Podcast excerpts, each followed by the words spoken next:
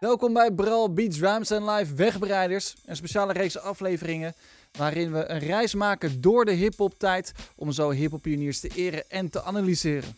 Ja, het is te gek, want samen met onze vrienden van Legacy of Music, Algae Brewing Company en Repeat vieren we de tofste verjaardag van allemaal. 50 jaar hip-hop. Ja, ja. Ja, ja, zij zijn van de partij en wij zijn ook van de partij Ghost, Note en Vos. En ze- met z'n drieën duiken we artiesten in, duiken we crews in, duiken we de geschiedenis in. Ja, om zo te checken hoe zij de weg hebben bereden voor anderen. Hoe maakten zij het verschil? En dat doen we vandaag volledig in het teken van Public Enemy.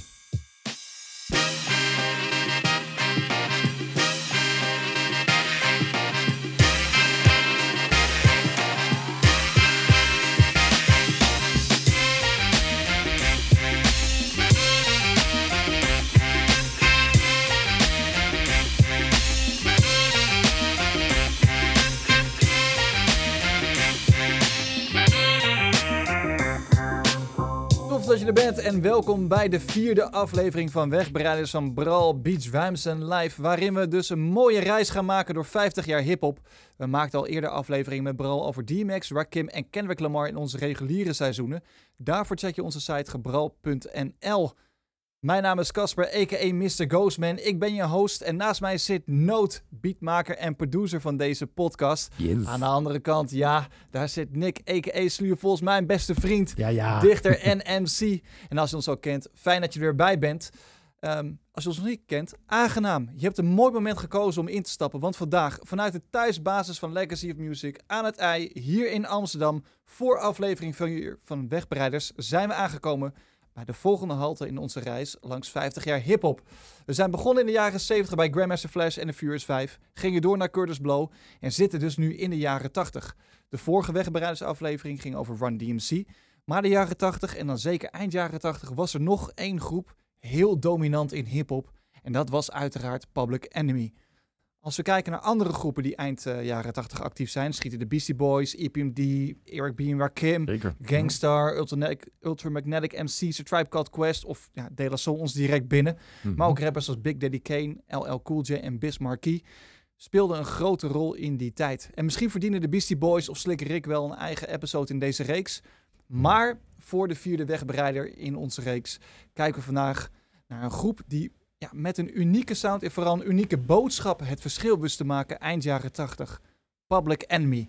We bespreken het pad van deze pioniers wat ze hebben afgelegd. We genieten samen met jou van parels van tracks en met elkaar stellen we de pionierstatus van Ja. Public Enemy vast. Wat maakt die groep een wegbereider? Mhm. Maar voordat we dat allemaal gaan doen, Ja. moeten we toch beginnen bij het begin. We gaan een aantal feiten op een rij zetten, Sluurvos. Ja. Public Enemy, over wie hebben we het dan? Ja, Public Enemy is eh, halverwege jaren 80 opgericht in Long Island, New York. eh, nadat Chuck D als rapper met zijn toenmalige groep Spectrum City een single had uitgebracht met op kant A Check Out the Radio en op kant B Lies. en vooral die tweede track bevatte sociaal kritische lyrics van Chuck D. De single belandde bij Rick Rubin, eh, platenbaas van Def Jam toen de tijd. Mhm. Eh, en nadat Chuck D een demo had opgenomen dat hij Public Enemy Number One had genoemd, eh, ja, begon de bal te rollen. Def Jam wilde Chuck D graag tekenen en wilde de sound van Run DMC eigenlijk gaan combineren met de maatschappijkritische teksten van eh, Chuck D. Eh, Chuck besloot Hank en Keith Shockley en Eric Vietnam Zettler, gezamenlijk bekend als productiecollectief The Bomb Squad, te vragen als producers.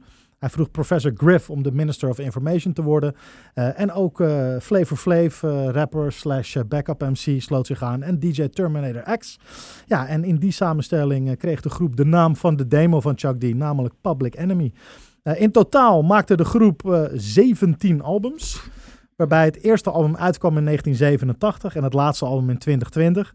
Eh, ja, de eerste vier albums kwamen allemaal vlak na elkaar uit in eh, 87, 88, eh, 90 en 91. En daarom zetten we die ook centraal in deze aflevering. Eh, zeker omdat over deze eerste vier platen iedereen het wel unaniem eens is. Dit zijn de Public Enemy Classics. Pas daarna begon er ook wat kritiek eigenlijk op de groep te komen. Maar die eerste vier zijn allemaal unaniem goed ontvangen. Ehm, ja, de eerste single van de groep kwam uit op 10 maart 1987 en die klinkt zo. Yo, Chuck, what's the move, man? I was on my way up here to the studio, you know what I'm saying? And this brother stopped me and asked me, yo, what's up with that brother Chucky D? He swear he nice. I said, yo, the brother don't swear he nice, he knows he's nice, you know what I'm saying? So, Chuck, I got a feeling you turning into a public enemy, man. Now, remember that line you was kicking to me on the way out to LA in Queens while we was in the car on our way to the shop? Well, yo, right now, kick the bass for them brothers and let them know what goes on. What goes on? Well, kid, put it up on the board. Another rapper shot down from the mouth that roared. One, two, three, down for the count. The beats all of my lyrics, oh yes, no doubt. Cold rock rap, 49 supreme is what I choose and I use. I never lose to a team, cause I can go solo like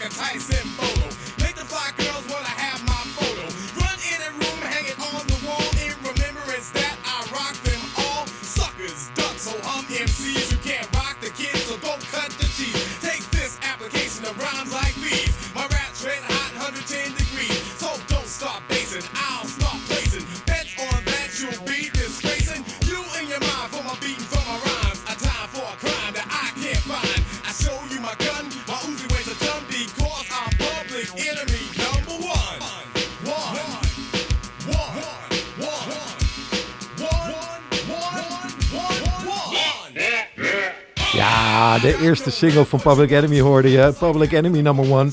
Waarmee de wereld dus in maart 87 kennis maakte met een aantal, nou we mogen wel zeggen, exemplarische Public Enemy kenmerken. Muur aan geluid. Eh, en ondanks dat er heel veel geluid is, is er bizar weinig melodie. Want eh, ja, daar doen ze niet aan. Ehm, en het was ook muziek waarvan Chuck D zei, weet je, het is voor mij pas geslaagd als je vriendin zegt, zet alsjeblieft die teringherrie uit. En, Gelukt, eh, denk ik. Gelukt, Ja, ja, ja, ja, ja. zeker gelukt. Ehm, en niet alleen dat was anders, maar eh, nou, we kijken toch ook wel naar een textueel andere insteek eh, dan tot op dat moment eh, normaal was. En nou ja, zoals altijd, hè, als ik kijk naar teksten, dan kijk ik niet zelf naar teksten, maar dan kijk ik even naar mijn overbuurman. Ja, Ja, ik heb wel gekeken naar de tekst. ah, lekker. Nou ja, het grappige is dat Public Enemy op het eerste album eigenlijk nog weinig politieke thema's behandelt. Eh, en ook deze track gaat vooral over hoe Chuck D een Public Enemy is als rapper, als MC. Eh, ook op andere tracks op het album is het vooral bewijsdrang als MC, waarop Chuck zich onderscheidt. En in enkele tracks hoor je pas wat eerste politieke noten die worden gekraakt. Eh, Mhm. bijvoorbeeld op de track Time Bomb van Mhm. Yo Bum Rush The Show. Eh, daar zegt hij, I'm a MC Protector, US Defector, South African Government Record. Dat is natuurlijk in de tijd van de apartheid nog. Uh, Panther Power, you can feel it in my arm. Look out, Joe, cause I'm a time bomb. En Panther Power verwijst naar de Black Panthers. Dus dat zijn de eerste bars die echt op dat album gaan over ja, de wat meer politieke kant, die, eh, die later veel uitgebreider eh, aan bod komt. Ook op de track eh, Right Starter, Message to a Black Man. Dat is redelijk Black Conscience. Gaat hint al in de richting van waar die later op zal gaan. De hook bevat ook de, de opmerking Mind over Matter. Wat wel echt duidelijk laat zien van... hé, hey, weet je wel, ik ben een iets andere MC die, waar je rekening mee moet houden. Maar ondanks die eerste speldenprikjes op het gebied van Black Conscience en van politiek... eh, is het vooral een plaat van een rapper die wil laten horen dat hij kan rappen. en, Grappig. en dat kan hij. Eh, enerzijds natuurlijk vanwege die stem. eh, en die dictie, alles dat hij rapt, komt heel duidelijk over. Ja. Maar als je me vraagt waarom dit meteen al blauwdruk Public Enemy is, dan komt het, wat mij betreft, door een paar dingen die Chuck D hier al doet en dat ook zal blijven doen. Uh-huh. En dat is, zijn hooks zijn over het algemeen kort en krachtig. Statements, refreinen. ja, zijn refreinen. Eh, ook hier weer Public Enemy number one. Ja. One, one, one. Ehm, zijn rijmschema's eh, zijn... hier eigenlijk blijft hij dit doen. Eh, eh, Mhm. Een voorbeeldje aan het einde van die eerste verse die je net hoorde. Eh, so don't start basing, I'll start placing. Bets on that you'll be discrazing. Dus het is heel erg drie of vier rijmwoorden in twee bars. Ja. Dat is redelijk nieuw, want andere rappers tot op dat moment lieten vooral alleen aan het einde van de zin rijmen. Maar hij kiest er ook voor Ja, om in de setup eh, of in de binnenrijm probeert hij al wat toe te voegen. Eh, dat wordt nog duidelijker in de eh, volgende lijn die daar achteraan komt. You and your mind from my beating from my rhymes. A time for crime that I can't find. Dus hij zoekt al heel Ja. erg die binnenrijm op om ja, wat meer rijmwoorden toe te voegen, waardoor het nog vetter klinkt, waardoor er nog beter gefloat wordt. Eh, I'll show you my gun, my Uzi weighs a ton, because I'm public enemy number one. Ja, tof. Eh, dus die rijmschema's, ja, die blijft hij eigenlijk hanteren. En er komen soms nog wel wat meer eh, rijmwoorden bij. Maar over het algemeen is dit een beetje zijn opbouw van, van zijn lyrics. Ehm, ja, en wat hij hier ook heel erg doet, eh, en dat zal hij ook blijven doen, is dat hij heel goed is in het schetsen van een situatie. Eh, bijvoorbeeld eh, in de tweede verse van Public Enemy Number One, dan zegt hij: This word to the wise is justified. If they ask you what happened, just admit you lied. En dan you just got caught up for going out of order. And now you're serving football teams their water. Dus heel erg duidelijk maken van dit gaat er gebeuren, weet je wel. De, als, jij, als je dit doet, nou dan uiteindelijk ben je gewoon een waterboy. Ja. Eh, dus dat vind ik wel tof. En later, kijk, dit is nog een soort onschuldige, eh, playful situatieschets. Later wordt het natuurlijk nog iets heftiger als het wat meer op de politiek aankomt. En, eh, ja. ja, dan kwam je niet meer weg met waterdragen. Nee, nee, precies, precies, precies. Dus ja, misschien denk je bij Public Enemy meteen aan de politiek. En ja, ik geef geen ongelijk, want dat is toch waar ze bekend door zijn geworden. Ja. Maar dat was dus niet per se de majority van het eerste album. Er zitten wel het speldenprikjes. 60-40. Nou, nee, ik denk eerder 90-10, zeg maar. Dus 90% echt MC-werk en 10% hier en daar wat sprinkeltjes van, van maatschappijkritiek. Echt grappig, want het is inderdaad voor mijn gevoel, eh, hè, bespreken we vandaag, een hele activistische eh, rapgroep. Eh, Ja, Doen we ook natuurlijk. Dat doen we ook, eh, maar, maar zonder uitzondering op elke release. Dat, Ja. is, dat, dat is toch grappig inderdaad. Ja, ze zijn, het zijn denk ik echt een beetje gegroeid in die, eh, Ja. in die boodschap. Ja. Hey, over die eh, beat, hè, het, ehm, het is natuurlijk eh, ja, super herkenbaar geluid. Ehm, eh, de sample is van eh, Fred Weasley en de JB's. Blow Your Head. Ehm, tot standkoming van die track is heel tof, omdat we praten nog steeds over redelijk begindagen hiphop. En als je het hebt over de stand van de techniek, dan waren er heel veel dingen nog niet of nog niet zo heel erg beschikbaar. Zoals ja, dure samp- samplers, hè, machines waarmee je samples kon choppen en beat kon maken. En Chuck D heeft ehm, in een interview met eh, Ali Said Mohammed van eh Tribe Called Quest op een gegeven moment een keer verteld van, joh, weet je hoe deze beat is gemaakt? Eh, dit is een pass tape beat. En Mhm. de naam zegt het al een beetje, maar we moeten dit toch even uitleggen voor mensen die nog nooit een tape deck in hun leven hebben gezien. Bandjes, kennen we ze nog? Ja, ja, ja. Cassettebandjes. Ja, cassettebandjes. Potlood. Een potlood als het, het, eh, het spoeltje er weer uit was gekomen. Nou, je kent hem wel. Ehm, deze beat is gemaakt door echt letterlijk met een eh cassettedek deze samples eh, een beetje te spelen met de pitch. op deck 1 te spelen, op deck 2 te spelen en eigenlijk zo'n continuous loop te maken. Dus er waar, is, er is geen sampler bijgekomen, er is geen... en dat, als je bedenkt hoe krachtig dit eigenlijk nog steeds is, maar hoe, hoe ongelooflijk beperkt de middelen waren om dit te maken, vind ik dat best wel ja, ja, het is nog insane. steeds- ik vind het nog steeds een frisse beat. ja, Ik zou, eh, als het nu uit zou komen, zou ik het nog steeds echt heel tof vinden. ja, ja, het is Ja. echt wel bizar. Gewoon twee... Is trouwens ook een van de weinige tracks eh, van Public Enemy die ik eh, qua sound meteen dik. Oh ja, serieus? Ja, maar daar kom ik straks nog op terug. Oké, leuk. ja, eh, ja, nee, heel, heel. eh, ik denk dat het helemaal eh, in het verlengde ligt van zijn wens, weet je wel, teringherrie maken. Want het is niet melodieus, Nee. maar het is wel super herkenbaar. Zeker in het licht van al het werk wat hierop op volgt. En ja, ook alweer als we, je- kun- we kunnen het zelf thuis reproduceren. Dus ik weet niet of jij nog een tape deck hebt. Ja, zeker weten. Nou, Het, wat ik er zo op aansla, is omdat ik het ook echt wel herken. Ik maakte vroeger mixtapejes op die Ja. manier, weet je wel. Dat is van, een, een intro van track 1 die goed paste bij een instrumentaal stukje van... En pauze. En dan minuscuul op het goede moment op pauze zetten. Want als je dat niet doet, dan is het natuurlijk niet ritmisch meer. Het Ja, of, of als, je, pleuriswerk. als je te langzaam op pauze drukte, dan Ah. ontstond er ook wel eens zo'n... Ja.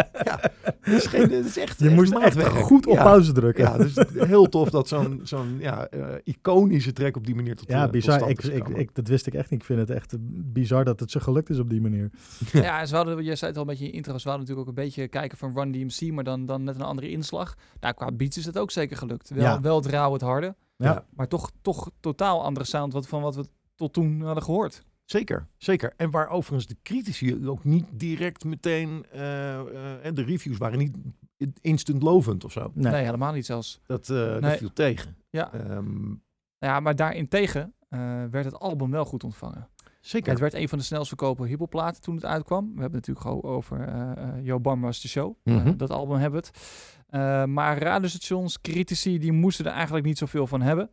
Ehm, ja, dat is, dat is, ik snap dat wel. Als je dit voor het eerst hoort en er is nog niet iets vergelijkbaars... en je krijgt dit eh, toegestuurd van zou je dit willen draaien op de radio... snap ik dat je misschien eh, ja, daar wat terughoudend in bent. komen natuurlijk toch nog wel. eh, we zitten met één been nog in een tijdsgeest waarin dansbaarheid best wel een belangrijk argument is voor muziek. En ik denk dat je, ja, je kan discussiëren over hoe dansbaar dit is. Zeker eh, vergeleken met wat er op dat moment nog meer in de, in de hitlijsten stond. Ja, het is, het is een soort van eh, nog duisterdere Run DMC. En Run DMC was natuurlijk al behoorlijk een stijlbreuk. Met die, Intenser, intenser. Ja, Run misschien DMC. intenser, ja, Duister ja. weet ik niet per se. Ja, intenser misschien. Kijk, Run DMC was al behoorlijk een stijlbreuk met die disco sound.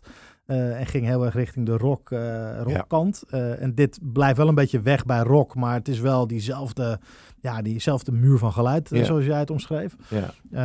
Ja, en dan die, die, kijk, Run DMC heeft nog qua raps zit wat melodieus in, omdat ze elkaar opvangen. Ze hebben ook Ja. wat hogere stemmen natuurlijk dan Chuck D. Ja.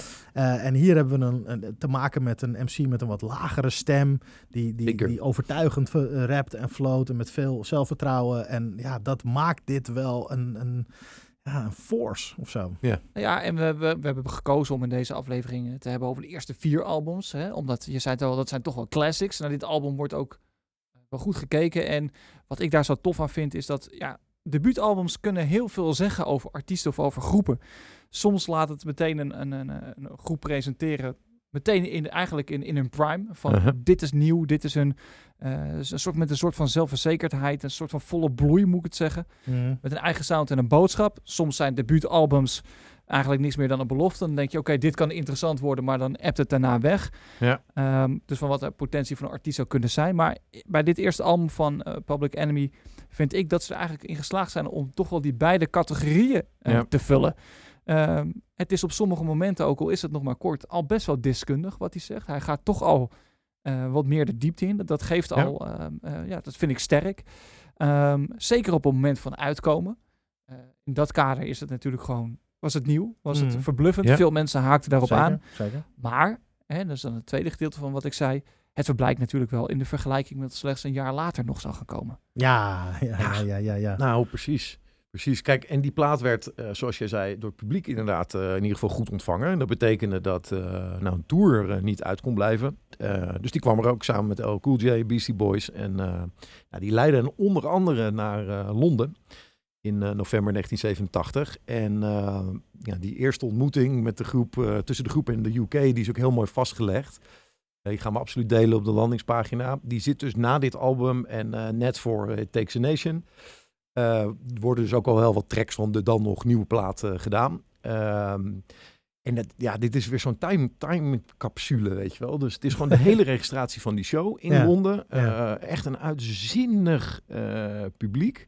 En je ziet soort van tijdens die show eh, die hele crew groeien. Want ja, zij komen daar ehm, en, en we hebben natuurlijk op dat moment heus wel een lekkere flow te pakken. Maar ja, je, je, je, gaat de plas over en je weet natuurlijk gewoon niet zoveel van hoe het daar is. En je ziet gedurende die show gewoon, ho- holy fuck, eh, ook Europa is helemaal om. Eh, dus het wordt steeds enthousiaster en het wordt steeds meer vol confidence. Heel tof om te zien. Ehm, en, nou, en de trouwe fanbase die op dat moment al alles woord voor woord kent. Behalve dus het nieuwe materiaal waar wij dan al het een en ander eh, van eh, kunnen horen. Eh, het was natuurlijk tijd voor een opvolger. Die kwam ook in juni 88. It Takes a Nation of Millions to Hold Us Back. En daar gaan we eens even een track van eh, checken. Brothers and sisters! Brothers and sisters! I don't know what this world is coming to. Yes, the rhythm, the rebel. Without a pause, I'm lowering my level. The hard rhymer,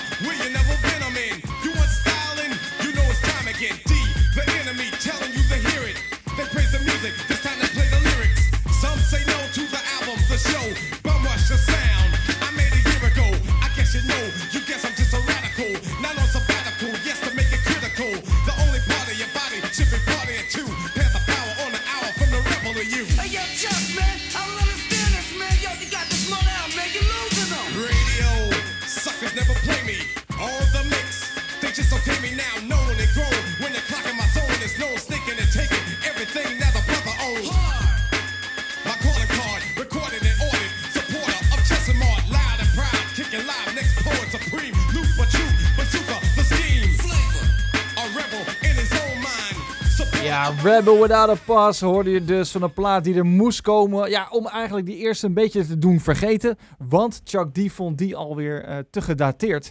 Eh, ja, een echte eh, 86 sound hebben. Zijn topics ook, hè. Volgens jij gaf het al aan, dat was toch eigenlijk niet meer waar hij heen wou. Ehm, de productietechnieken volgen elkaar ook eh, snel op eh, in de jaren daarna natuurlijk.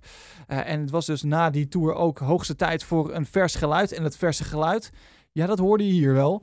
Eh, opgebouwd rondom een sample-idee met toch best wel grote gevolgen ook voor het genre. Namelijk snellere beats. Ja. Ja. Ze hadden live eh, goed gezien dat een hogere snelheid natuurlijk ook meer energie brengt bij, een, bij het publiek. En dat wilden ze ook vertalen naar een album. Eh, daarmee brachten ze een plaat gemiddeld van zo'n tempo van 110 bpm. En bpm is Ja, beats per minuut. Dus deze nieuwe plaat werd 110 en ze kwamen van een stuk minder. 98. Ja, ja dat is Ja. een, grof verschil hoor. Ja, als je dat, dat, is eh, echt wel een heel groot verschil. Ja. Ja, en ehm, even terug meteen naar de energie. Ja, die is er wel heel deze track. Man, ja. ja. Nee, we zeiden het net terwijl we het zaten te luisteren, dat het ook nog, nog eens zoveel beter klinkt als je het hard luistert. Ja. Dan is het inderdaad eh, ja, het, het, geen, geen greintje aan energie ingeboet in al die jaren, wat mij betreft. Ja, ja, wat ik wel cool vind is dat de- deze vormt ook wel een goede brug van uh, Rush the Show naar eh It Takes a Nation. Omdat eh, aan de ene kant maakt ja, die, die, deze lyrics sluiten echt nog wel aan bij de ja, soort van MC-bewijsdrang Ja. die op dat eerste album gelden. Het grootste deel van de track gaat ook over ja, hoe Chuck die korte metten maakt met, met zijn competitie. Eh, anderzijds horen we hier ook wel echt wat meer de politieke ideeën. Bijvoorbeeld, hij zegt ergens: Impeach the president, pulling out my ray gun. Ja. En Reagan is een play on words op Reagan, de, de, de president toen de tijd. Ron-. Ja, Reagan en. Ronald Reagan. Eh, hij zegt ergens ook: eh, From a rebel, it's final on black vinyl. Soul, rock and roll coming like a rhino. rhino. Eh, en soul en rock and roll zijn van nature, zeg maar, zwarte eh, muziekstromingen. Eh, dus vandaar dat hij dat zo expliciet die twee eh, benoemt. En hip-hop dus ook. Eh, en dan zegt hij tables turn. En dat is, vind ik weer een mooie play on words. Want hij zegt it's final on black vinyl. Dan heeft hij het over tables turn. Eh, dat is die black vinyl, maar het is Ja. ook eh, Mhm. gewoon ja, het tables turn. Dus de, het tij keert. Eh, suckers burn to learn. En eh, later zegt hij: The only party your body should be partying to. Panther power on the hour from the rebel to you. En een party is een feest, maar een party is ook een partij, een Mhm. politieke partij. Ehm, dus ja, daar zitten die hints al wel in naar ja, wat op It Takes a Nation of Millions eigenlijk echt pas eh, heel uitgebreid aan het Ja, voetlicht komt. Tot, tot wasdom komt. zeg maar Precies, daar. die, Ja. die politieke boodschap. Ik wil hier trouwens nog wel die kleine confessie doen waarvan ik zei dat ik op terug zou komen. Ja, Ik heb dit echt tot eh, 2022 niet aan kunnen horen. nee, dit, heb je echt, dit, was echt een, eh, dit was echt een lawine aan muur voor mij toen ik eigenlijk Public Enemy snap leerde ik kennen. echt heel goed. Het was zoveel, het was zo intens.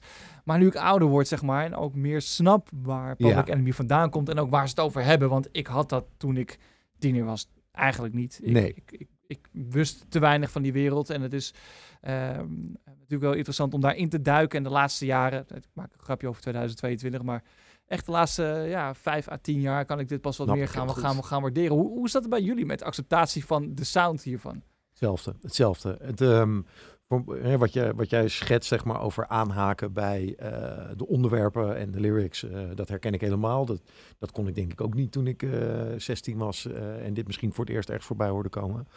Ehm, en voor mij zit er dan nog ook de laag van het productiewerk onder, waarbij ik ja, daar eigenlijk ehm, kwam op. eh, ik, ik ging naar, naar hip-hop luisteren toen dat echt volledig eh, soul sample based was. Ehm, ja, dan is dit een stijlbreukje. eh, als je dit dan ontdekt, herontdekt. Ehm, inmiddels ben ik daar wel ook weer veel meer waardering voor. Hè? Dus zo'n verhaal als bij de vorige track van die Pause tape beat. Ja, dat vind ik super vet. Ja, Bij deze zit er ook zo'n verhaal in. Dat je die hoge, eh, irritante sample, zo zou je het kunnen noemen. ehm, de, die hadden ze in eerste instantie veel te clean eh gesampled. En dachten ze van ja, dit, dit, dit willen we niet. Want het moet, je vriendin moet zeggen, zet die tering erin uit. Dit is eh, te clean.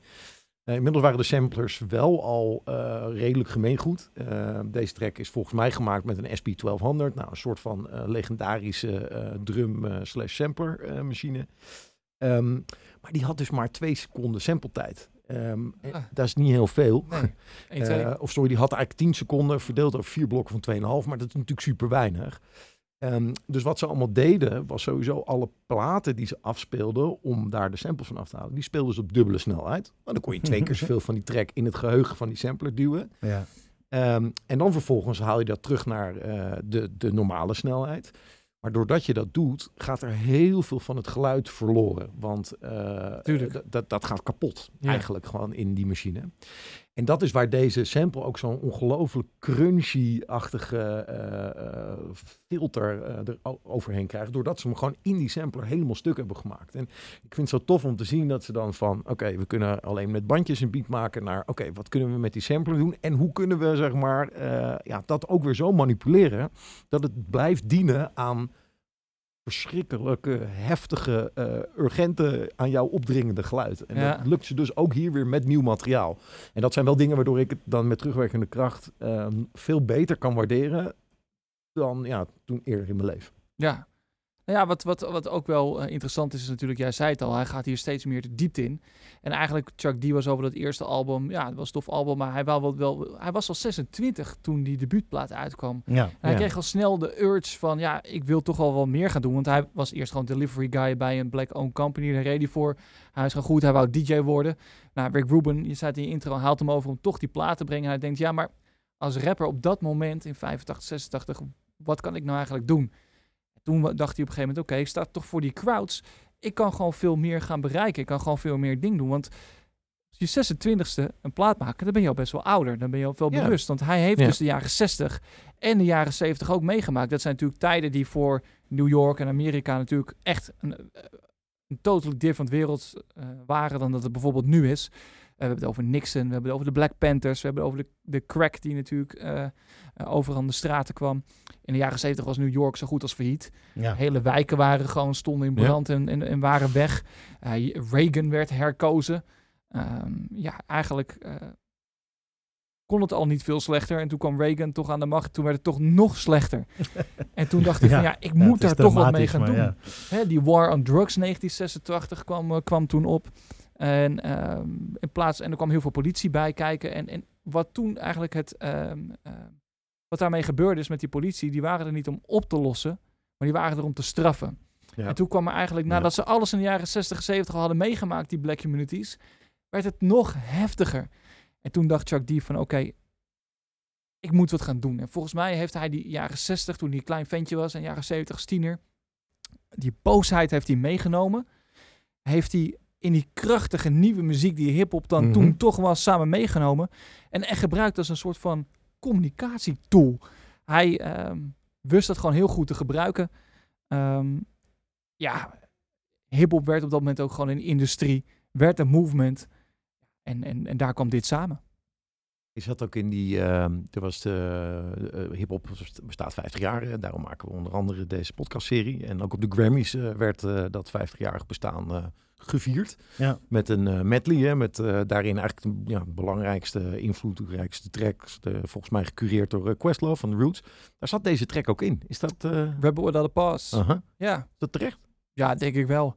Ik denk dat dit wel laat horen hoe ook de evolutie van hip-hop is gegaan. Ja. Hè, dit, dit zijn de tracks waar je toch ook kan zeggen dat de conscious, socially hip-hop, zeg maar, dus het sociaal zelfbewuste eh, in hip-hop werd. eh, Nou, en naar vooral, met- vooral de power dus. De, Ja. de, de kracht en het, en, en het snellere, de snellere Ja. beat, weet je wel. Ik denk dat dat Ja, met name de, de, het, het, het, het, ja, het aardverschuivende is geweest rondom deze track en rondom hip-hop. Eh, dat, dat, ze dat, dat ze die keuze hebben gemaakt. Ik vind het ook wel een tof combi, hè? dat je bedenkt eh, dat je aan de ene kant dus meer inhoud gaat toevoegen aan je muziek en aan de andere kant ook het tempo gaat verhogen. Dat is niet eh, de meest logische combinatie. Nee. Ik, ik zou eerder zeggen, laten we tempo verlagen, zodat je veel beter kunt horen waar ik het over Ja, heb. nou, waar Kim had dat natuurlijk wel. Hè? Die, die ging meer zeggen, maar wel gewoon nog op die wat rustigere gebied. Ja. Ja, wel echt een, eh, een eh, interessante keuze die ze, nou ja, geen windeieren heeft gelegd. Nee, en ik denk juist doordat eh, ze zijn gaan versnellen, eh, geeft ook een, geeft een gevoel van urgentie. Ja. Ja. Weet Ja, je wel? Dus ja. Het, het, ja, het komt nog, het dramt nog meer bij je naar binnen of zo. Ik denk dat dat, dat dat wel een van de succesfactoren is van Rebel Without a Pause en eh, It Takes a Nation in zijn geheel. Ja, Ehm, ja, want we zitten daar nog volledig in, in, in, die, in die plaat. It Takes a Nation of ja Millions daar, to daar moeten we ook echt nog even in blijven zitten. Ja, zeker. Eh, dus daar komen we nog eh, uitgebreid over te spreken. Maar eerst checken we nog even een track van die plaat, namelijk de opener. Eh, de track waarmee het album wordt ingezogen. Eh, Bring the Noise. En die klinkt zo. Too black, too strong. Too black, too strong. Yo, Chuck, these honey drippers are still front on us. Show 'em that we can do this, cause we always do this.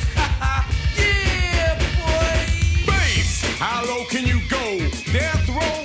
What a brother know. Once again, back is the incredible rhyme animal, the uncannibal D. Public enemy number one.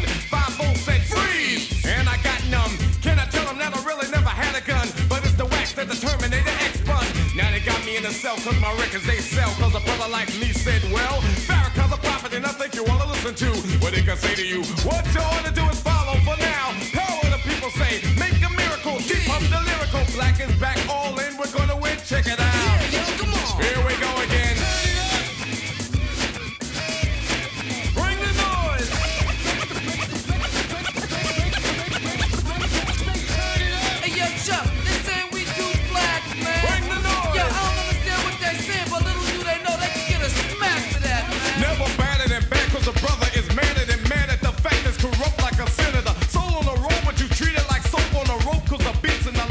Ah!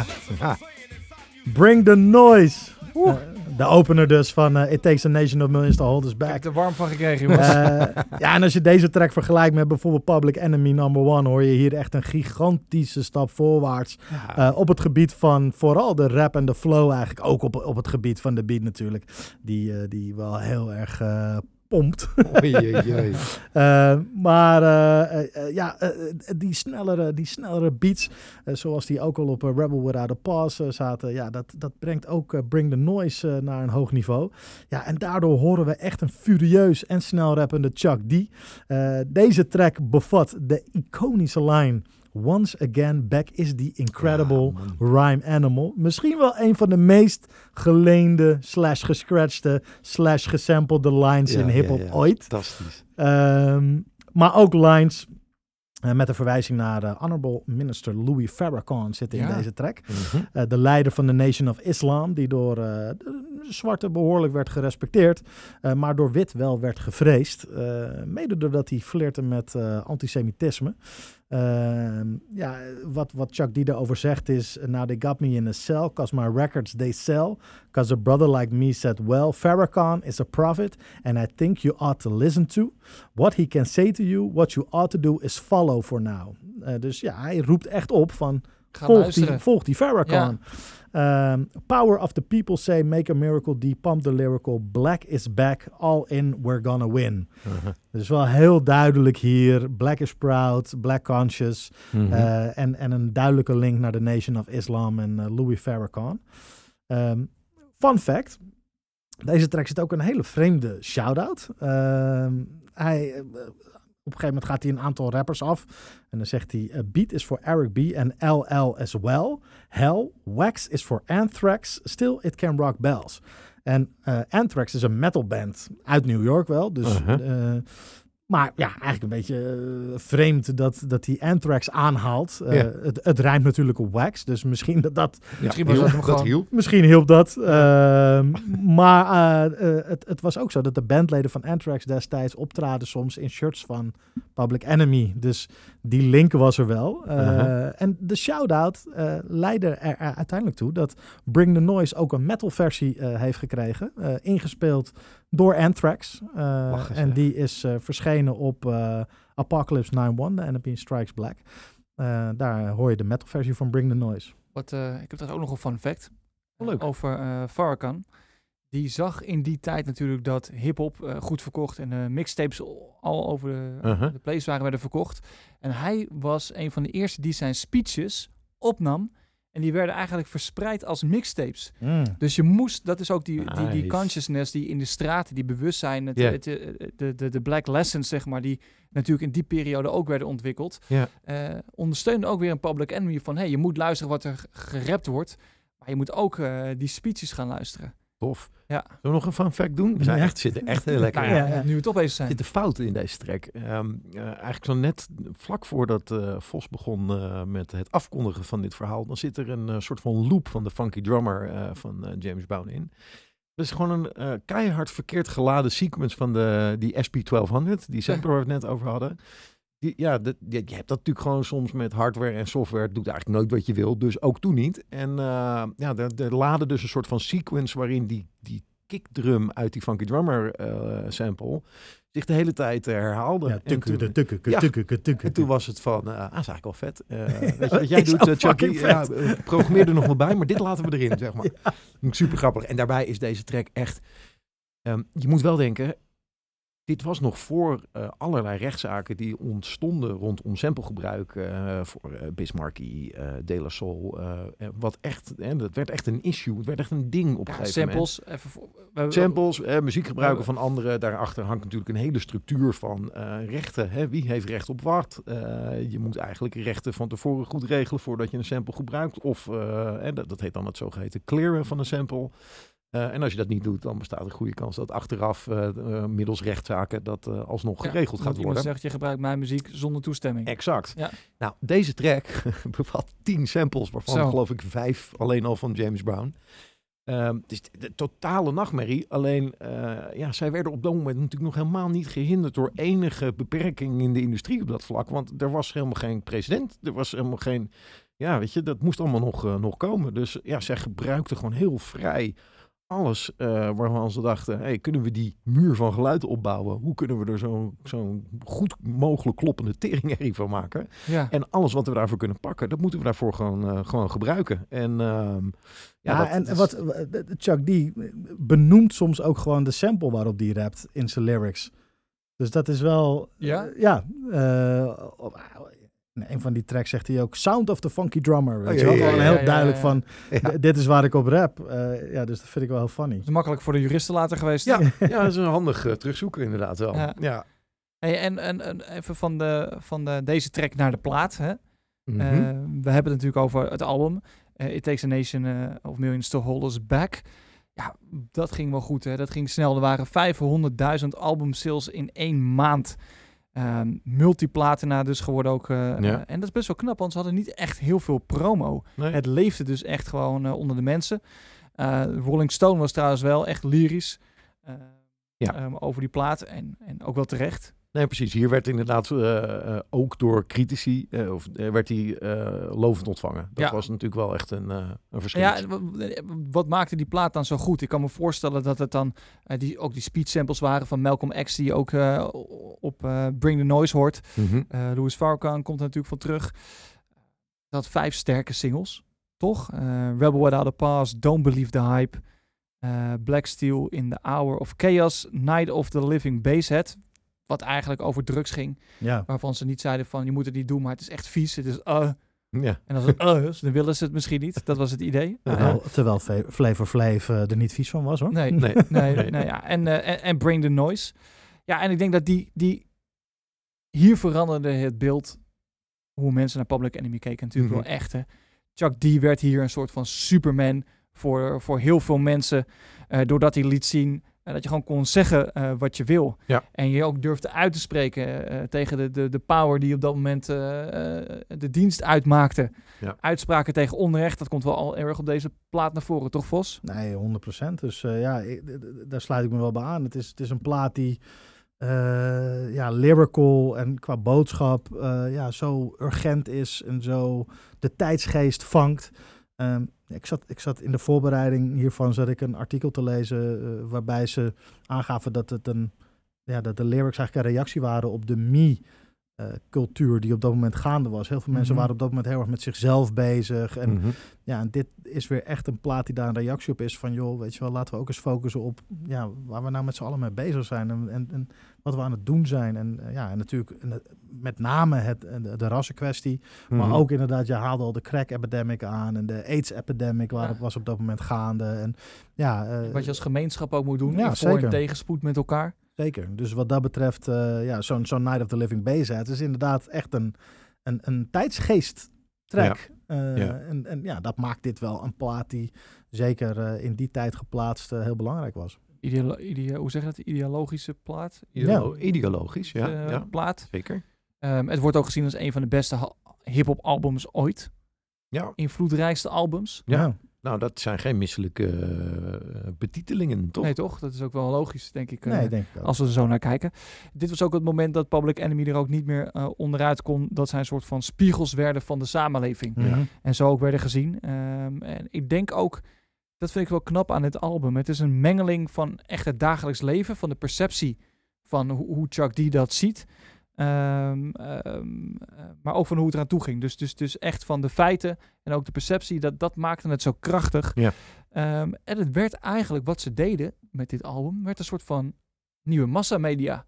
Die albums, 500.000 verkocht Ja. in één maand. Hè? Dat is ontzettend hoog. Het is een soort van oldschool viral gaan Mhm. wat ermee gebeurde met die boodschap.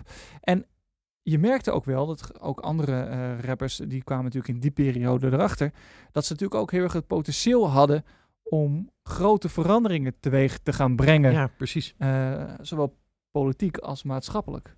Nou, ik denk dat eh, bijvoorbeeld een Ice Cube met eh, America's Most Wanted, ook volledig geproduceerd door de Bomb Squad. Mhm. Later wel trouwens. Eh, nou, wel in het, zeg maar na deze plaat. Dus jij hebt het over de invloed van deze plaat Ja. en wat dan daarna komt. Ik denk dat America's Most Wanted was er nooit geweest als It Takes a Nation niet zo'n vlucht had genomen. Nee, zeker niet. Nee, maar je kunt zelfs eh, eh, je afvragen hoe maatschappijkritische rap eruit eh, Ja, ziet zonder, eh, zonder deze heren Ja. eh, die eh, de weg bereiden. Zeker aan de East Coast. Ja, ja. Ja. Nou ja, we zijn dus eigenlijk wel met elkaar eens. Toch? We kunnen wel concluderen dat Ja. deze plaat eigenlijk van onschatbare waarde is eh, voor het 100%. hiphoplandschap. En um, nou, kan mij het ook schelen. Laten we gewoon nog even één track gaan luisteren.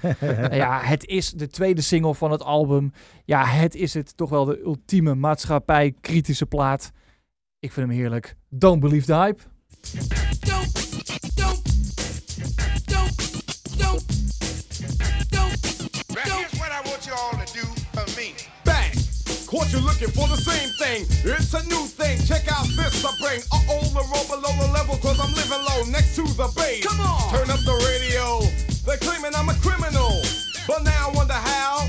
Some people never know. The enemy could be the Frank Guardian. I'm not a hooligan. I rock the party and clear all the madness. I'm not a racist. Preach the teach the all. Cause don't they never had this? Number one, never wanna run about the gun. I wasn't licensed to have one. The minute they see me, fear me. I'm the epitome of public enemy. Used, abused without clues. I refuse to blow a fuse. They even had it on the news. Don't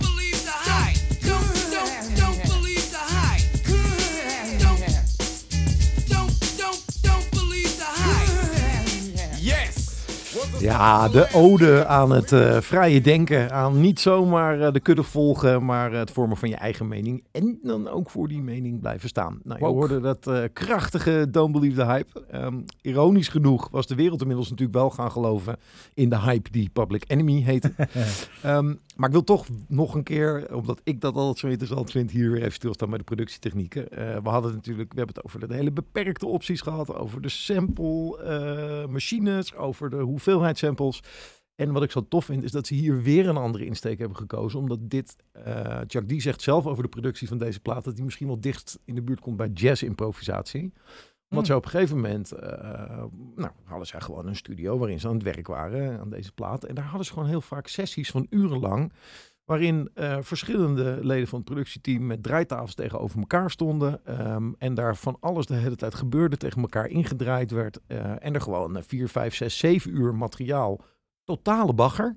ehm, waar dan soms één minuutje, tien seconden, vijf seconden ineens iets gebeurde waar alles in sync was. En ze dachten, hé, hey, maar dit moeten we gebruiken. En zo is ook Don't Believe the Hype is tot stand gekomen in een van die improv-sessies. Vet. Waar dan ineens iets gebeurt en ze denken, ja, ho, maar wacht eens even. Hier hebben we een volgende track te pakken. En eh, ik vind die evolutie van hoe zij dat aanvliegen, eh, beginnend bij een bandje op pauze zetten, naar uiteindelijk acht uur lang in een studio alles tegen elkaar inspelen, eh, tien samples in één track bouwen. Ik vind dat zo'n super toffe evolutie. Ik ben wel benieuwd naar die originele Grappig. tapes. Ja, Ja, ja, ja, ja, ja, ja. Ja, of wij niet zouden denken van nou, naast deze 10 seconden is dit eigenlijk ook, Ook nog wel heel ja, vet. Ja, Ja. voor een B-kantje. Ja, Ja. ja. Nou, wat grappig. Ja, daar- totaal niet bij stilgestaan dat het zo gegaan is. Vind ik Nee. echt tof. Ja. Hey, en ehm, iemand eh, die natuurlijk ook nog veel te horen is op de tracks, maar we nog niet echt hebben besproken, is Flavor Flav. Ja. Ja. Wat is de rol van Flavor, Flavor Flav eigenlijk? Want hij begon natuurlijk als eh, DJ MC Flavor Flav. Dat stond ook op zijn pet. Ik vraag me dat af hoeveel tekst je op een pet kan hebben, maar goed. hè, toen, ze, toen ze begonnen. Maar wat is de rol van Flavor Flav? Waarom is die zo belangrijk voor Public Enemy? Nou ja, hij is eigenlijk een soort van de comedian, de, de, de, ja, soort van de tegenhanger van Chuck D eigenlijk. Chuck D komt met de boodschap, met de, de, de, ja, de, de, de, de, boze, de boze shit, zeg maar. Mhm. En om die boodschap toch een beetje naar binnen te krijgen, is het ook nodig dat er af en toe wat lucht is. En dat het af en Dat toe wat zeker. en dat is de rol van Flavor Flav. Het is wel grappig.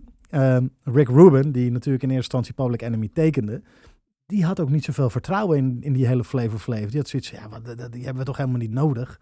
Wa- waarom moet hij erbij, weet je wel? Hij voelde dat helemaal niet. Hij had helemaal niet... Nee, nee, snap, Nee, Flavor snapte Flav- het niet echt. Eh, Chuck D was DJ eigenlijk, wou die zijn. En die maakte wel al tapes. En eh Flavor Flav was echt een MC. En die deed eigenlijk al de, de introducties op die tapes.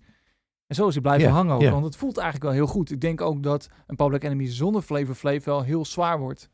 Ja. Ja, ja, ja, nee, absoluut. Dus, dus ja, daarom, daarom was is toch nodig. de, de, de, de hype man blauwdruk ook gewoon. Ja. Door, door, en precies, het Ja, het- balance is het out. Het, Gewoon. het is grappig, want je- die term hype man, die Ja. bestond eigenlijk nog niet toen, eh, to- toen Flavor Flav begon als, als hype man. Uh-huh. Eh, op, ergens zegt hij, eh, op die eerste plaat zegt hij ook van eh, dat in een lyric zegt Chuck D iets van hij is de supporter of the MC of zo, zoiets. Ja, ja, ja. Eh, en later komt pas die term hype rebel in man. his own right. Ja, ja, nog. precies. Dus het is, later komt pas die term hype man. Eigenlijk van jij, ja, geschreven op, op, Ja, ja, ja. op, Flav.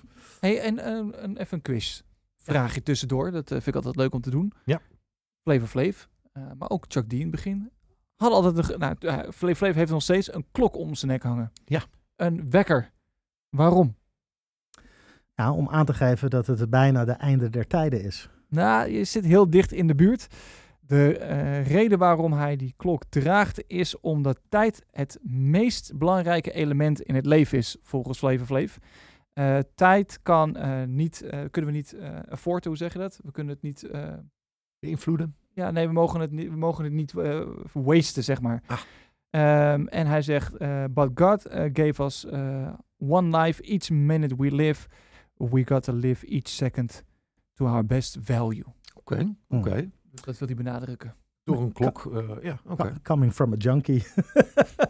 Ah, Dit zijn de nee, woorden van eh ah, Stoervos, dames en heren. Jawel, jawel. ah, nou zet je hem wel heel... nee, oké, oké. Heb je nog weer eh, statements?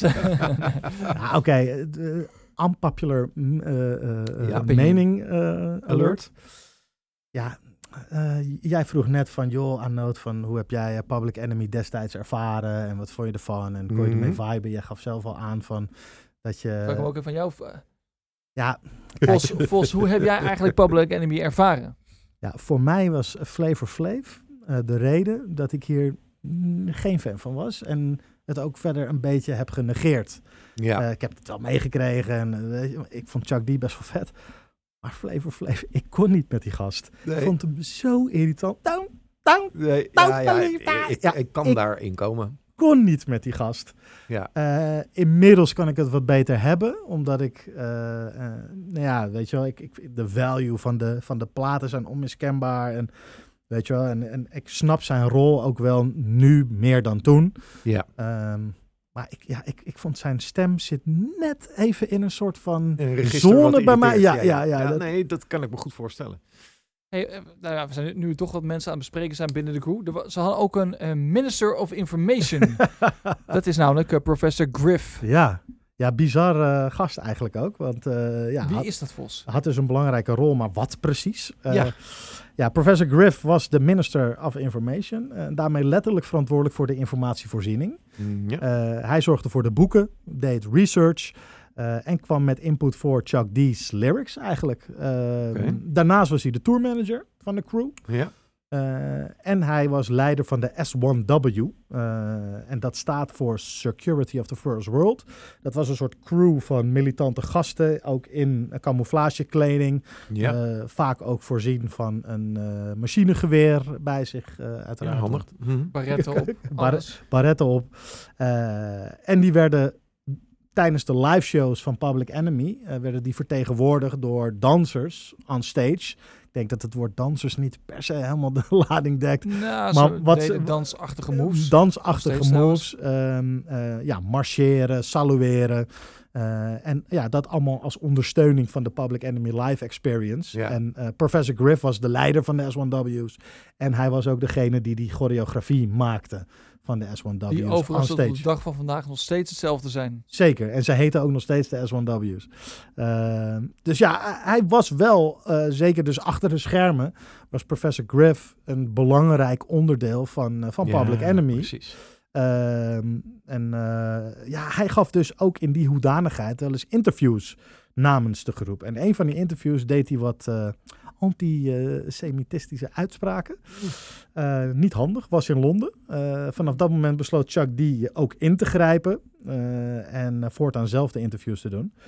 Ehm, want het interview in Londen ja, deed... Dat was ook het laatste interview van eh, Professor Griff. of Nou, niet? het, het deed nog niet echt stof opwaaien, omdat het was ook in Londen. En het was nog niet een tijd dat er internet was en dat alles viral ging. En Nee. het was nog redelijk ingekapseld, eh, de, de brokken, zeg maar. Ja. En in Amerika eh, is dat nog, nog veel gevoeliger dan... Nou, zeker. En, eh, maar dat nieuws van die, van die antisemitisme, dat bereikte toch wel wat journalisten in Amerika. Waaronder een journalist van de Washington Post.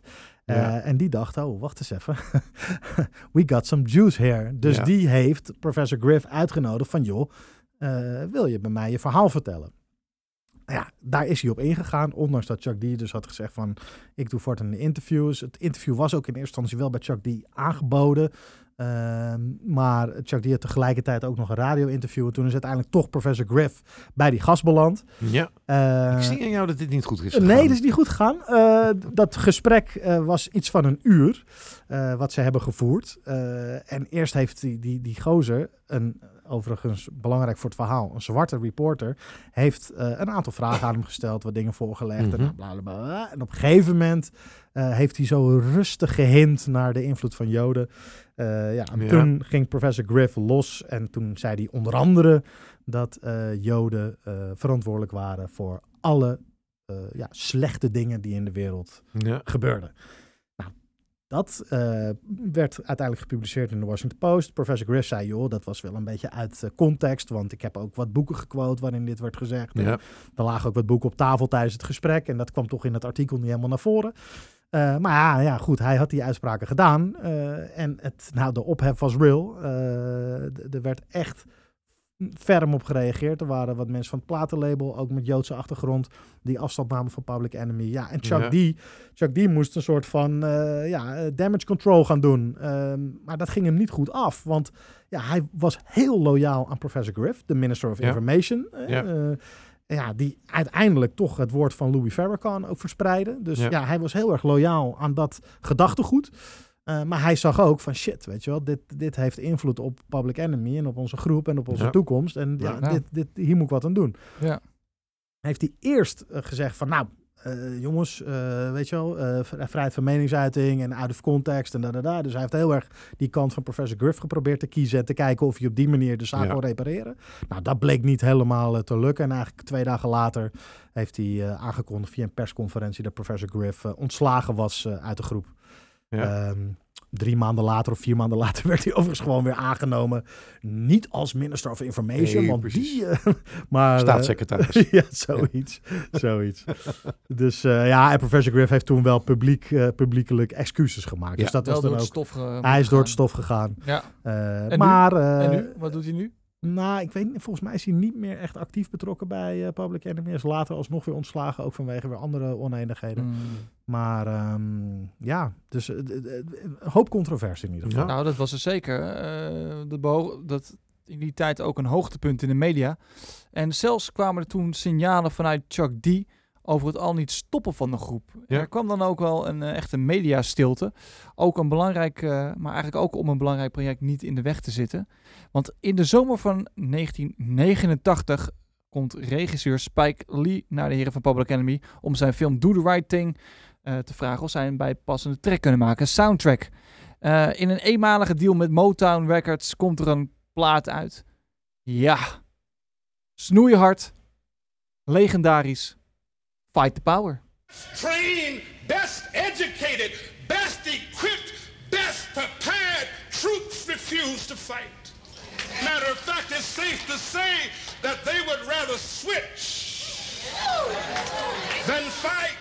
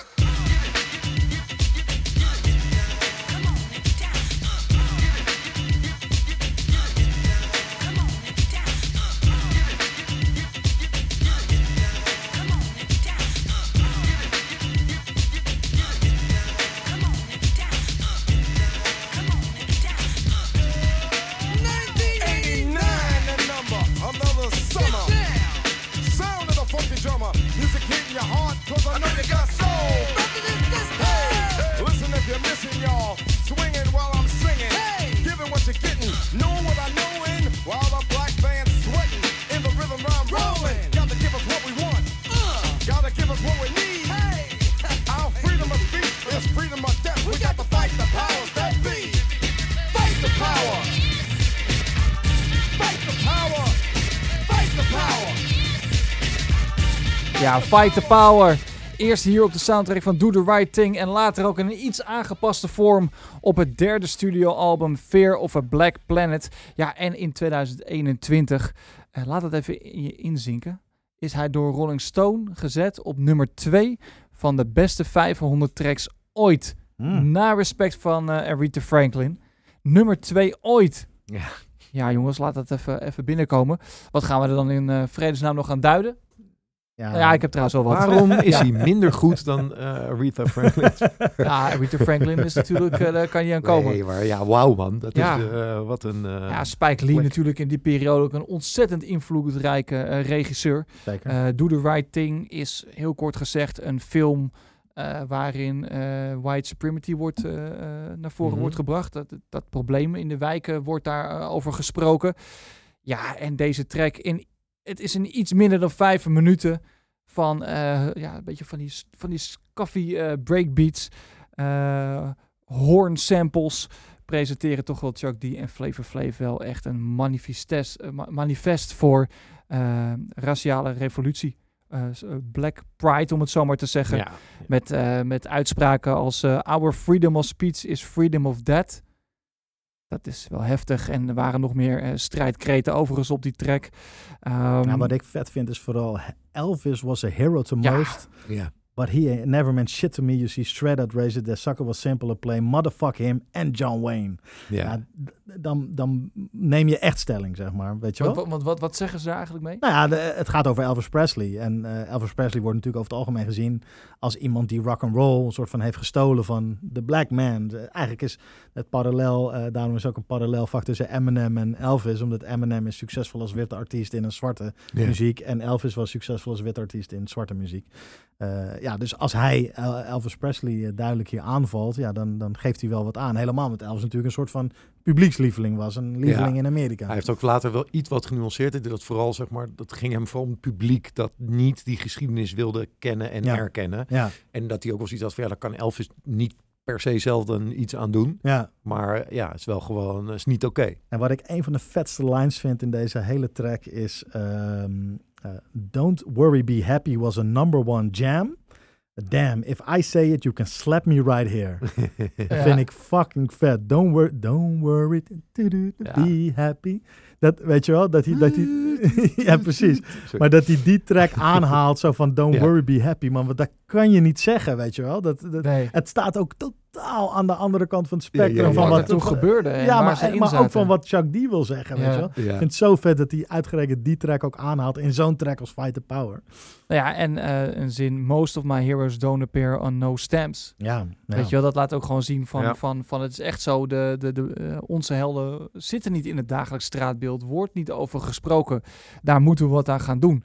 En, en eh, het was een soundtrack, het, ehm, ehm, het was ook precies wat elkaar nodig had. Er werd natuurlijk een toffe videoclip bij gedaan, ook als een soort van favor terug van Spike Lee. Ja. En op dat moment, eh, die track komt trouwens ook die hele eh, film steeds terug. Als de hoofdpersonage opduikt met een box, dan hoor je weer, weer die track. Ja, het was precies wat het nodig had. Die film maakte een impact, die track Ja. maakte een impact. En daardoor werd het eigenlijk groter eh, dan als het alleen een single zou zijn. Ja. En ja, het schudde de, de, de, de community daar ook wel echt wakker eh, voor een soort van revolutievos, of niet? Nou, Want- zeker. Want, want het, deze track is toch wel vergelijkbaar met wat in de jaren 60 gebeurde met Martin Luther King of Malcolm X. Dat er opeens een platform was. Ehm, en, en dat ze opeens was een force of nature dit. Ja. Ja. Ja. Nee, echt de juiste track op het juiste moment. Raakte ook de juiste snaar. eh, de problematiek rond racisme, de effecten van de politiek van Reagan en eh, Bush eh, senior. Ja. Ja, de crack epidemic, ja, de, de problemen in steden, de, de urban city, inner city problemen. En ja, die track roept ook echt op tot actie. eh, met lines als to revolutionize, make a change, nothing strange, people, people, we're the same. No, we're not the same because we don't know the game. What we need is awareness. We can't get careless. You say, what is this, my beloved? Let's get down to business. Mental self-defensive fitness. Dus echt heel duidelijk van, we moeten strijden. Eh, en het grappige is, eh, jij gaf net aan dat Fight the Power op nummer 2 stond in die Rolling Stone eh, top 500. Maar dat was in de 2021 editie inderdaad. Eh, in 2004 stond het nummer op plek 322. ja. Ja, is Fight the Power dan een wijn die steeds lekkerder wordt naarmate de jaren verstrijken?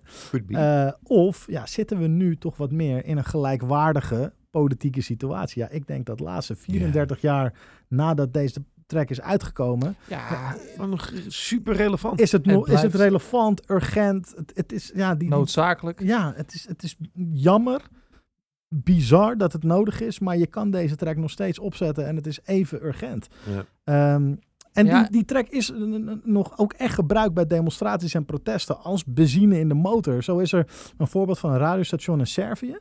Ehm, ja, dat geen nieuws meer mocht uitzenden over protesten die op dat moment plaatsvonden in de hoofdstad Belgrado.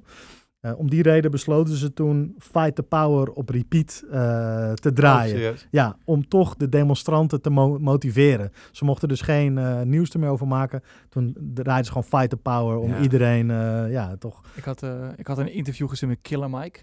Ja. En eh, ook natuurlijk eh, een geweldige MC die natuurlijk ook eigenlijk wel de Chuck D misschien is van... Ja, van de jaren twintig. Ja, Mhm. toch? Hij zei van ja, ik door deze track eh, ook echt eh, daarvan leren door te luisteren. Het Ja. was survival music voor ons in die tijd. Ehm, een call to action om het zo maar te zeggen. Ja. Als je iets wil veranderen, dan moet je het zelf doen. En hij zei ook, wat deze track ook zo goed maakte, is dat er niet alleen over een probleem werd gesproken van hé, hey, er is een probleem. Maar er werd ook een oplossing aangeboden. Ja, precies. Ja, dat, dat, dat, en dat, ik denk dat Fight the Power, dat is dus met, met afstand de, de, de- ja, de, de, de beste eh, track van Public Enemy. De, de, de, Ja, de- een anthem gewoon. Een Echt anthem. Een anthem. eh, ja, het bevat alle ingrediënten, roept op tot actie. eh, zonder, dat het ergens echt, zonder dat het ergens negatief wordt. Het is allemaal constructief. En Ja. dat, dat vind ik er dat vind ik super zo vet knap aan. ook. Het Ja. is super knap om dat zo te schrijven. En goed, we zijn het hier dus ook weer met elkaar eens. Een track die een eh ja, ongelofelijke impact heeft gemaakt. Ja, en misschien wel eh, een van de meest invloedrijke hip-hop tracks ooit. Ja, het is ongelooflijk eigenlijk als je erover nadenkt. Wat een monument is dit, zeg. Ja. De volgende van hetzelfde album is volgens Kritsi dan weer een track waarop het eh, productiecollectief The Bomb Squad, Squad zijn eigen piek wist te bereiken. Ja, en dat heet, nummer heet Welcome to the Terrordome. Dome.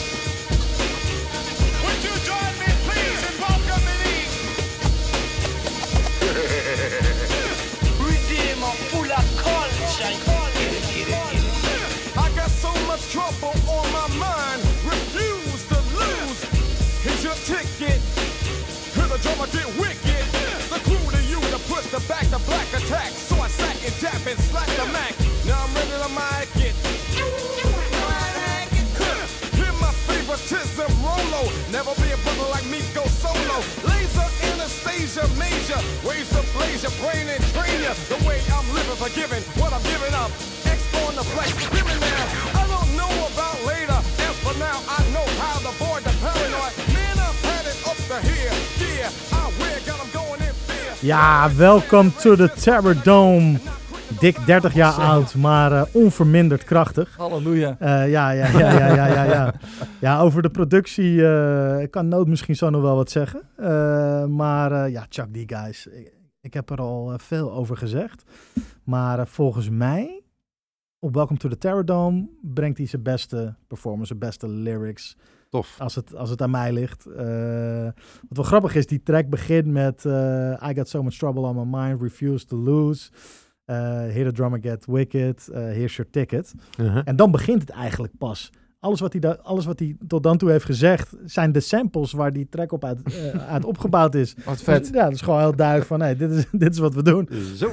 Ja. Vink, vink, En dan vink, zegt hij, here's your ticket. Dat vind ik wel tof, dat hij dan zegt, nou, ga maar zitten. Weet je, nu gaat de ride beginnen eigenlijk. En dan gaat hij van start. Eh, nou, en dan eh, gaat het ook los hoor. Eh, die track is geschreven eigenlijk als reactie op de hele Professor Griff controversie. Uh-huh. Eh, en over hoe hij, hoe hij daarmee om is gegaan en wat hij daarvan vindt. Ehm, ja, hij zegt bijvoorbeeld, now I can't protect a paid-off defect. Uh, check the record and reckon an intentional wreck played, as, uh, played off as some intellect. Made the call, took the fall, broke the laws. Made the call gaat dus over, ik heb de beslissing genomen om hem eh, om te ontslaan. Ja, en ja, je merkt aan alles dat het, dat het Chuck die helemaal niet zint. Nee. die hele situatie niet. Eh, en wat hij hier zo goed doet, is zijn persoonlijke frustratie inzetten om ook echt misstanden op grote schaal, op grote schaal eh, aan de kaak te stellen. Eh, crucifixion ain't no fiction, so-called chosen frozen. Eh, apology made to whoever pleases, still they got me like Jesus. Uh-huh. Dus ja, crucifixion, hij is aan het kruis genageld voor die controverse. So-called chosen, Mhm. gaat over Joden, hè? chosen Mhm. people. Dus dit zijn ook best wel controversiële lyrics die hij hier brengt. Eh, still they got me like Jesus. Dus ja, hij, hij is er wel van overtuigd dat hij, eh, dat hij verraden is. Ehm, dan zegt hij, I rather sing, bring, think, reminisce about a brother while I'm in sync. En dan komen de belangrijke lines. Every brother ain't a brother, cause a color just as well could be undercover. En dat gaat over die journalist, wat ik al vertelde. Ja. was een zwarte reporter. En eh, ja, hij zegt dus van ja, eigenlijk had die zwarte reporter ja, eh, in ons kamp moeten zitten. onze back moeten hebben. Ze hadden Ja. onze back moeten, moeten hebben. En dat Ja. was, ah ja, hij voelt zich dus ook genaaid door een brother. En later in de track komt hij daar nog wat meer op terug. Want hij zegt dan ook, Malcolm X is ook gekild door een zwarte. En eh Ja. Huey Newton ook. Ja. Eh, dus ja, dan zegt hij ook, every brother ain't a brother. Ehm, dus dat zijn belangrijke lines. Waarbij hij dus niet alleen maar kritiek uit op de maatschappij en op eh, het witte, ja, de witte heerschappij, maar ook ja, Ja. binnen de zwarte community kijkt van hoe, ja, daar stelt hij ook de problemen aan de kaak.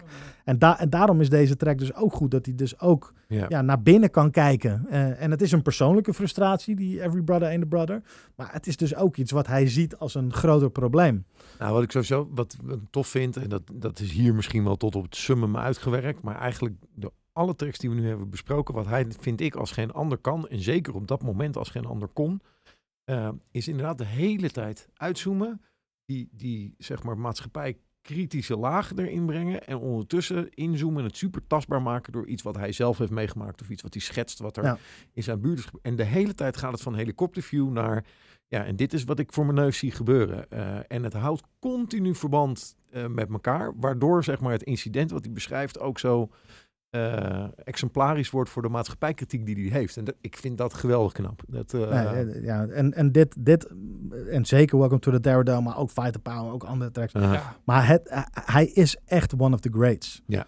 Eh, zeker als we hem plaatsen, hè, 89, 90, 91, in die tijdsera. Ehm ja, echt ongelooflijk goed. Nog heel even, jij hint Ja, er over de track. Precies, over die productie.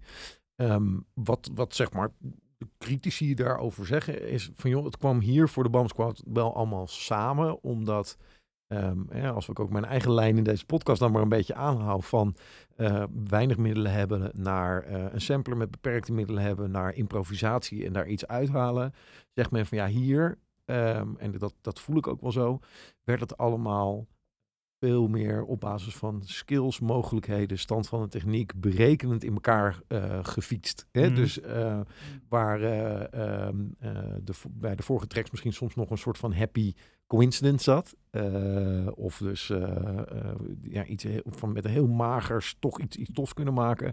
Hier waren ze, hadden ze beschikking over techniek en wisten ze ook goed hoe ze die in moesten zetten. En waarom zeggen critici wel van nou, dit is misschien het meest goed gelukte geluid zoals ze dat voor ogen hadden. En ik, ik kan daarin komen. Ik denk dat er bij de andere tracks misschien soms wat meer charme zit.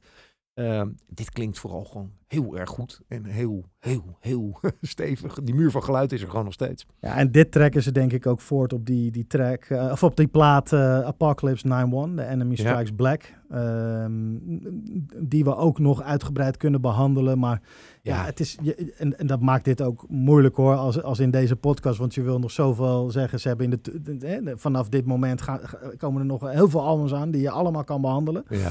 Ehm, maar die, die Apocalypse 9-1, The Enemy Strikes Black, is, is daarin nog wel heel relevant. Omdat hij zo goed Ja. doorgaat op waar Fear of a Black Planet is gebleven. Ik denk ook in, het, in de succesreeks is dat een, die vierde plaat hoort daar echt bij. Ja. Volgens mij die Fear of a Black Planet is ook eh, goed, eh, Ja. goed verkocht. Natuurlijk, Ja, zeker. Power staat erop. Dus Nou ja, het was eh, 2 miljoen exemplaren verkocht. En Nou, eh, ja, dat is, eh, werd, werd toen ook eh, een van de beste platen van het jaar genoemd in alle genres. ja, Ja. ja. Ja, dus Ja. Die, die, die, dat, Precies. dat, dat was gewoon een hele goede plaat. Nog steeds trouwens vind ik dit ook. Mhm. ja.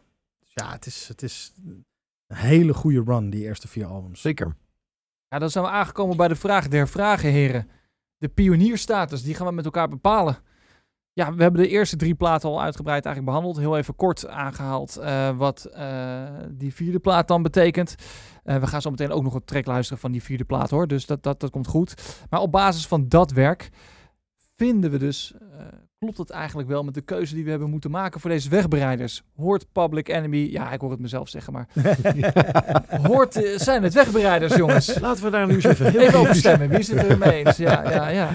Nee, ja, ik, ik wil niet eh, te veel in herhaling vallen. Dus, eh, dus ja, ze horen daar. En volgens mij hebben we dat nu een uur lang duidelijk Ja, aangetoond. we hoeven het eigenlijk niet meer echt samen te vatten. De- En er is misschien nog een reden die we niet hebben benoemd. Dat is dan misschien wel leuk. Want ja, hoeveel ehm, groepen hebben nou een eigen eh vodka-merk?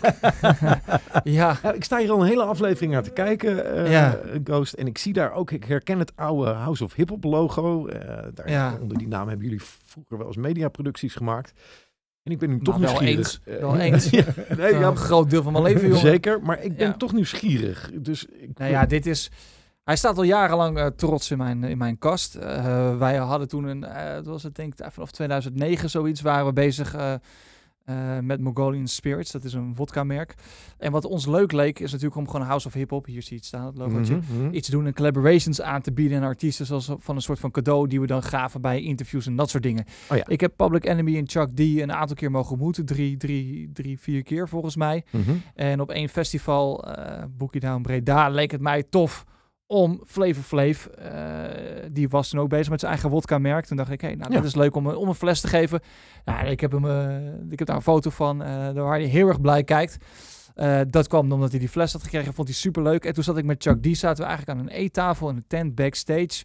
En dat is eigenlijk hartstikke chill, wat een heel mooi gesprek. En ik dacht echt van, oké, I'm, I'm chilling with the big Chuck D, weet je wel. Ik, heb- Mhm. ik heb hier wel een uh, connectie uit liggen. Toen zei ik, ja, ik heb nog een cadeautje voor je. Ik zet zo die fles wodka zo op tafel. En hij zegt, brother, I don't drink. en ik zo, "Sh- alles, een heel mooi gesprek over Public Enemy gehad. Had ik natuurlijk kunnen weten dat hij dat natuurlijk niet deed. Dus ik eh, zat daar met rood op mijn wangetjes. en met een eh wodkafles in mijn tas weer mee terug naar huis. Dus eh, ja. Ja, dat kan gewoon. Nice. Ja. Dat je uit je enthousiasme zoiets zegt en, eh, en nou, aanbiedt. Maar vanuit niet zo'n goede bedoelingen, zullen we maar zeggen. Nee, ja. Oké, leuk. Ik, dat wist ik namelijk niet. Ik was daar heel nieuwsgierig naar. Hey, maar eh pionierstatus voor jou nog? Ja, nee, daar- ja on- ongekend. We hebben het al besproken. Eh, los los van, van, van het werk wat we vandaag hebben besproken, denk ik dat Chuck D heel nuttig nog steeds is voor, voor hip-hop. Ook voor ver daarbuiten. Ja. Hij heeft een prachtige documentaire gemaakt op BBC. Was, die werd die laatst uitgezonden. Fight the Power. Dubbele punt. How Hip-Hop Changed Ja. eh, the World. Een echte aan, aanrader. Vier eh, sterke afleveringen over waarin ook eh, de status van hip-hop wordt geduid waar het Ja. vandaan kwam. Ehm, ja, de sound. Ze hebben het landschap veranderd met wat ze deden. Ja. Nog steeds interessant om, om, om naar te luisteren. Ook, ook als je nu nog steeds wat wil leren. Het was voor, denk ik, voor ook Amerika in die tijd. ehm, ook het witte publiek haakte natuurlijk aan. Dat hebben we nu niet deze aflevering zo besproken, maar haakte natuurlijk ook aan bij een Public Enemy. Ja. En dat, dat zullen we in een, in een volgende wegbereiders uitgebreider gaan bespreken. eh, met, met, met, de, met de wegbereiders die nog gaan komen. Maar toch wel even goed om te benoemen dat, dat daar natuurlijk ook een angst was van... hé, hey, eh, mensen als Public Enemy komen nu ook in, Ja. in, in de witte huis en de witte suburbans. En ze maakten mensen niet zoveel... Het was, het was niet dat ze gingen luisteren van... oké, er gebeurt hier iets vreemds, we moeten het luisteren, het is controversieel. Maar het gaf hun vooral een inkijk van wat het klopte, wat er met de rellen was. Met ook eh, Ja. dat soort dingen, het klopte. En dat gaf een hele grote inkijk. En dat is natuurlijk gewoon ontzettend belangrijk geweest... eh, voor, voor het, perspectief op de, op de black communities en wat er Ja. daar speelde. Nou, en zeker omdat Chuck D en, en eh, was belezen. En, eh, en, en dat hoor je ook terug in die track, Ja. zeg maar. Dus dat, Ja, precies. ja, dat maakt wel dat, daar, dat het makkelijk was om daarop aan te, op, Ja. om op aan te haken. Hij, hij sprak geen onzin, Nee. weet je wel. Dus eh, ja, nee, voor mij eh, absolute, absolute pioniers. Of, vanwege alles wat we tot nu toe besproken hebben. En met name Chuck D. absoluut een van de greats. Ja, meer dan 10 miljoen platen hebben ze verkocht, hè? Ongelooflijk. Het is trouwens nog even één tip mag geven. Dat is dit boek. Eh, erg leuk om, eh, om te lezen. Erg interessant. Welk boek? Eh, Fight the Power. En dat gaat eigenlijk ook over ehm, ja, public enemies, het zwarte bewustzijn en de media, hoe het daarmee ingaat. Er worden een aantal interessante dingen gezegd. Geschreven door Chuck D. zelf? Ja, Oké, ja. ja, ja. Vrij uit over het succes van Public Enemy en alles wat, Cool. wat, wat daar kwam. Vet. Ja. En bij jou? Ja, je had het al kort gezegd. Maar, nee, nee, eh, nee, niks meer aan toe te voegen. nee. Eh, nee eh, eh, we, hebben hier eh, ook niet een hele lange discussie over gehad of deze in de reeks thuis hoorde. Nee, Nee. Nee. Stond als een van de eerste op Ja, papier dat volgens was mij. niet heel ingewikkeld. ja. Nou, heel goed. We gaan eruit met een eh, track dus van het vierde album. Dat hebben we nog beloofd. Apocalypse eh, eh, 91. The Enemy Strikes Black. Goed om te noemen. Eh, we maken met eh, onze vrienden van Legacy of Music een aparte playlist. Vos, wat, wat kunnen mensen daar vinden? Nou ja, natuurlijk iconische tracks eh, van Public Enemy in dit geval. eh, uit deze aflevering aangevuld met andere parels eh, van eh, de pioniers. Maar ook van de peers die in die tijd actief zijn. Dus ook daarvan zal er wat voorbij komen. Ja, daarvoor kan je naar onze landingspagina gaan. Gebral.nl. Daar vind je nog meer eh, leuke achtergrondinformatie terug. eh, dingen die we hebben benoemd. Maar nu dus Shut 'em Down uit 1991. En bonuspunten voor iedereen die Chuck D hier hoort tellen. Voor de latere eh 10 Crack Commandments van, ja, van Biggie. van Biggie. Ja.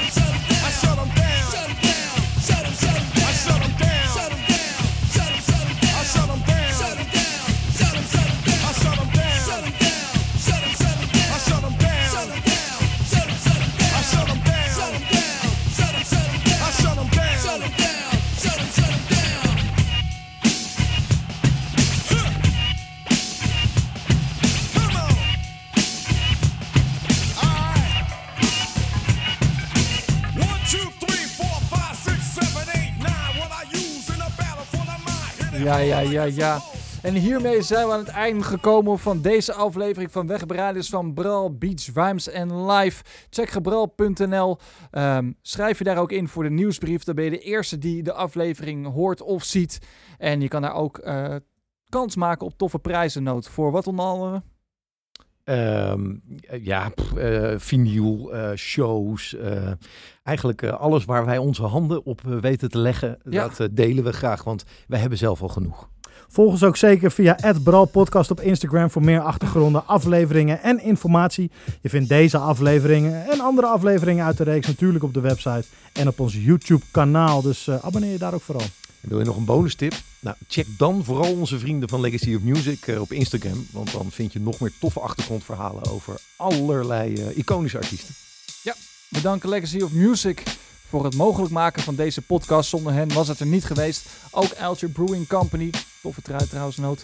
Ja man. Eh, bedanken voor de fijne samenwerking. Ja, en Repeat voor de koptelefoons. Want ja, het klinkt allemaal echt een stuk beter met Repeat op je hoofd. Ehm, meer weten over deze partnerships? Ga naar onze website toe, gebral.nl. Daar kan je wat meer dingen vinden. Kan je ook doorklikken. En ja, kan je ook bijvoorbeeld gewoon zo'n headphone halen. Ik zou het gewoon Kan doen. gewoon. Kan gewoon allemaal. Allemaal op gebral.nl. Bedankt voor het checken. Ehm, tot de volgende.